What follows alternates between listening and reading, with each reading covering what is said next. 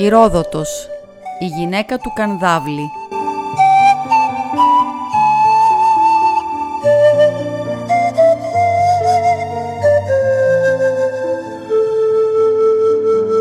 ηγεμονία των Ηρακλειδών πέρασε στα χέρια της γενιάς του Κρίσου, στους Μερμνάδες, ως εξής. Ήταν ο Κανδαύλης, που οι Έλληνες τον έλεγαν Μυρσίλο, τύρανος των Σαρδίων και απόγονος του Αλκαίου, γιου του Ηρακλή. Γιατί ο Άγρον, γιος του Νίνου, γιου του Βίλου, γιου του Αλκαίου, έγινε πρώτος Ηρακλίδης βασιλιάς των Σαρδίων. Ο Κανδαύλης, ο γιος του Μύρσου, τελευταίος.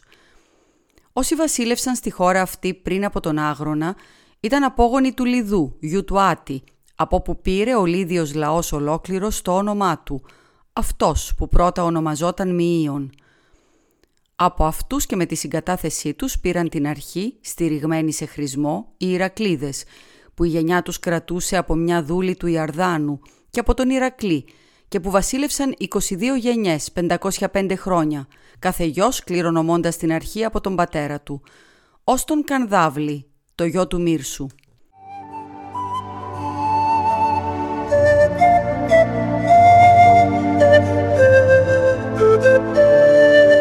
Αυτός λοιπόν ο Κανδαύλης ερωτεύτηκε τη γυναίκα του και ερωτευμένος μαζί της πίστευε πως η γυναίκα του είναι πολύ πιο όμορφη από όλες τις άλλες. Από μια τέτοια πίστη, γιατί ένας από τους δορυφόρους του ήταν ο Γύγης, ο γιος του Δασκύλου που είχε κερδίσει την εύνοιά του, σε αυτόν λοιπόν τον Γύγη εμπιστευόταν ο Κανδαύλης τις πιο σπουδαίες υποθέσεις του, πενώντας ξεχωριστά και την ομορφιά της γυναίκας του. Δεν πέρασε πολύς καιρός, γιατί ήταν γραμμένο του Κανδαύλη να κακοπάθει, και έλεγε μια μέρα του Γύγη: «Γύγη, επειδή δεν νομίζω πως πείθεσαι σε όσα σου λέω για την ομορφιά της γυναίκας μου, στα αυτιά συμβαίνει οι άνθρωποι να πιστεύουν λιγότερο από ό,τι στα μάτια τους, δέξου να την δεις εκείνη γυμνή». Αυτός όμως αναφώνησε και είπε: «Κύριέ μου, τι λόγο αρρωστημένο μου λες, παρακινώντας με την κυρά μου να την δω γυμνή? Μα από τη στιγμή που μια γυναίκα βγάζει το ρούχο της, αφήνει ακάλυπτη και την τροπή της. Από τα παλιά χρόνια βρήκαν οι άνθρωποι γνώμες σοφές που πρέπει να μας διδάσκουν. Μια από αυτές είναι και τούτη, να κοιτάζει καθένας στη δουλειά του. Εγώ δέχομαι πως εκείνη είναι από όλες τις γυναίκες η πιο όμορφη και σου ζητώ να μην ζητάς πράγματα άνομα». Έτσι μιλώντας δοκίμαζε να το αποφύγει, από φόβο μήπως τον βρει κάποιο κακό. Εκείνος όμως πήρε ξανά τον λόγο και είπε: «Θάρρος, Γύγη, και μη φοβάσαι ούτε εμένα, πως ίσως θέλοντας να σε δοκιμάσω κάνω μια τέτοια πρόταση, ούτε και τη γυναίκα μου, μήπως από εκείνη σε βρει κάποιο κακό. Γιατί εγώ έτσι καλά θα στήσω τη μηχανή από την αρχή, ώστε εκείνη να μην πάρει είδηση ότι εσύ την είδες. Μόνος μου θα σε στήσω μέσα στο δωμάτιο που κοιμόμαστε, πίσω από το ανοιχτό θυρόφυλλο. Αμέσως μετά από μένα θα έλθει και η γυναίκα μου για ύπνο. Κοντά στην είσοδο βρίσκεται ένα θρονί. Πάνω σε αυτό, βγάζοντας ένα προς ένα τα ρούχα της, θα τα αποθέσει και θα μπορέσεις έτσι με όλη σου την ησυχία να τη θαυμάσεις. Όταν προχωρήσει από το θρονί προς το κρεβάτι και βρεθείς πίσω από την πλάτη της, μόνο σου κοίτα από εκεί και πέρα να μη σε δει που θα γλιστράς από την πόρτα».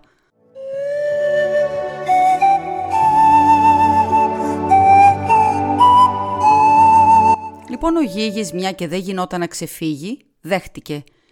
Και ο Κανδαύλης, όταν είδε πως είναι ώρα για ύπνο, έμπασε τον Γύγη στο δωμάτιο και αμέσως ύστερα παρουσιάστηκε και η γυναίκα του. Την ώρα που μπήκε και απόθετε τα ρούχα της, τη θαύμαζε ο Γύγης. Μόλις ωστόσο βρέθηκε πίσω από την πλάτη της, καθώς η γυναίκα προχωρούσε στο κρεβάτι, γλίστρισε να βγει έξω. Όμως το μάτι της γυναίκας τον έπιασε την ώρα που εκείνος ξεγλιστρούσε. Ένιωσε τι της είχε κάνει ο άντρας της. Εν τούτης ούτε φώναξε παρόλη την ντροπή της, ούτε και έδειξε πως το κατάλαβε, έχοντας στο νου της να εκδικηθεί τον Κανδαύλη. Γιατί στους Λιδούς, όπως επίσης και στους άλλους βαρβάρους, είναι ντροπή μεγάλη ακόμα και έναν άντρα να τον δουν γυμνό. Τότε λοιπόν η βασίλισσα, δίχως να δείξει το παραμικρό, κράτησε την ψυχραιμία της. Αλλά μόλις ξημέρωσε, εξασφάλισε τη συμπαράσταση εκείνων των υπηρετών που τους ήξερε να της είναι απόλυτα έμπιστη και έστειλε να φωνάξουν τον Γύγη.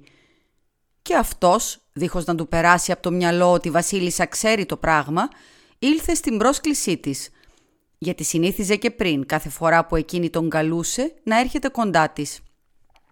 Μόλις έφτασε ο Γύγης, του μίλησε η γυναίκα και είπε «Τώρα δύο δρόμοι σου ανοίγονται, Γύγη, και σου δίνω το δικαίωμα να πάρεις όποιον από τους δύο θέλεις.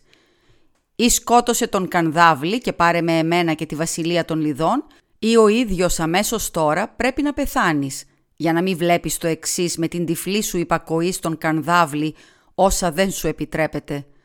Αλλά ή εκείνος που τα μηχανεύτηκε αυτά πρέπει να αφανιστεί, ή εσύ που εμένα με είδες γυμνή, κάνοντας μια πράξη άπρεπη». Ο Γύγης στην αρχή τα έχασε με τα λόγια της. Ύστερα την παρακαλούσε να μην τον φέρει στην ανάγκη να κάνει μια τέτοια εκλογή. Παρ' όλα αυτά δεν την έπιθε και έβλεπε ότι η ανάγκη πραγματικά τον πίεζε να διαλέξει. Ή να σκοτώσει τον κυριό του ή να αφήσει να τον σκοτώσουν αυτόν ή άλλοι. Διαλέγει να ζήσει ο ίδιος. Τότε λοιπόν πρόσθεσε την ακόλουθη ερώτηση. «Αφού με αναγκάζεις να σκοτώσω τον αφέντη μου κι ας μην το θέλω, πες μου να ακούσω με ποιον τρόπο θα του επιτεθούμε». Και εκείνη πήρε το λόγο και είπε «Από το ίδιο μέρος θα έρθει το χτύπημα, από όπου και εκείνος με έδειξε γυμνή. Πάνω στον ύπνο θα τον βρει».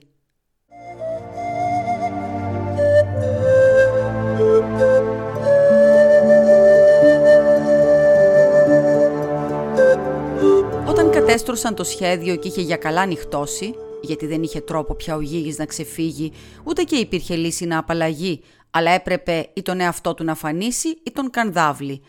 Ακολουθούσε στον γειτόνα τη γυναίκα που του έδωσε ένα μαχαίρι και τον έκρυψε πίσω από το ίδιο εκείνο θυρόφυλλο.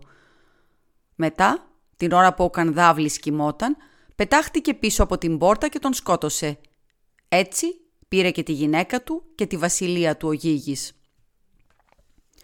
Τον θυμήθηκε τον Γύγη και ο Αρχίλοχος ο Πάριος, που έζησε στα ίδια χρόνια σε έναν του στίχο. Κέρδισε έτσι ο Γύγης τη βασιλεία και έγινε κρατερός με δελφικό χρησμό, γιατί καθώς οι Λυδοί πήραν βαριά το πάθος του Κανδαύλη και σήκωσαν τα όπλα, ήρθαν τελικά σε συμβιβασμό οι στασιαστές του Γύγη και οι υπόλοιποι Λυδοί με τον όρο, αν το μαντίο δεχτεί να γίνει αυτός βασιλιάς των Λιδών, τότε να βασιλεύσει, αλλιώτικα να δώσει πίσω στους Ηρακλείδες την αρχή. Το μαντίο δέχτηκε και έτσι βασίλευσε ο Γύγης. Τόσο μονάχα πρόσθεσε η Πυθία, ότι θα πέσει η εκδίκηση των Ηρακλειδών στον πέμπτο απόγονο του Γύγη. Όμως των λόγων αυτών ούτε οι Λυδοί ούτε οι βασιλιάδες τους δεν έδωσαν σημασία, παρά μόνον όταν εκπληρώθηκε.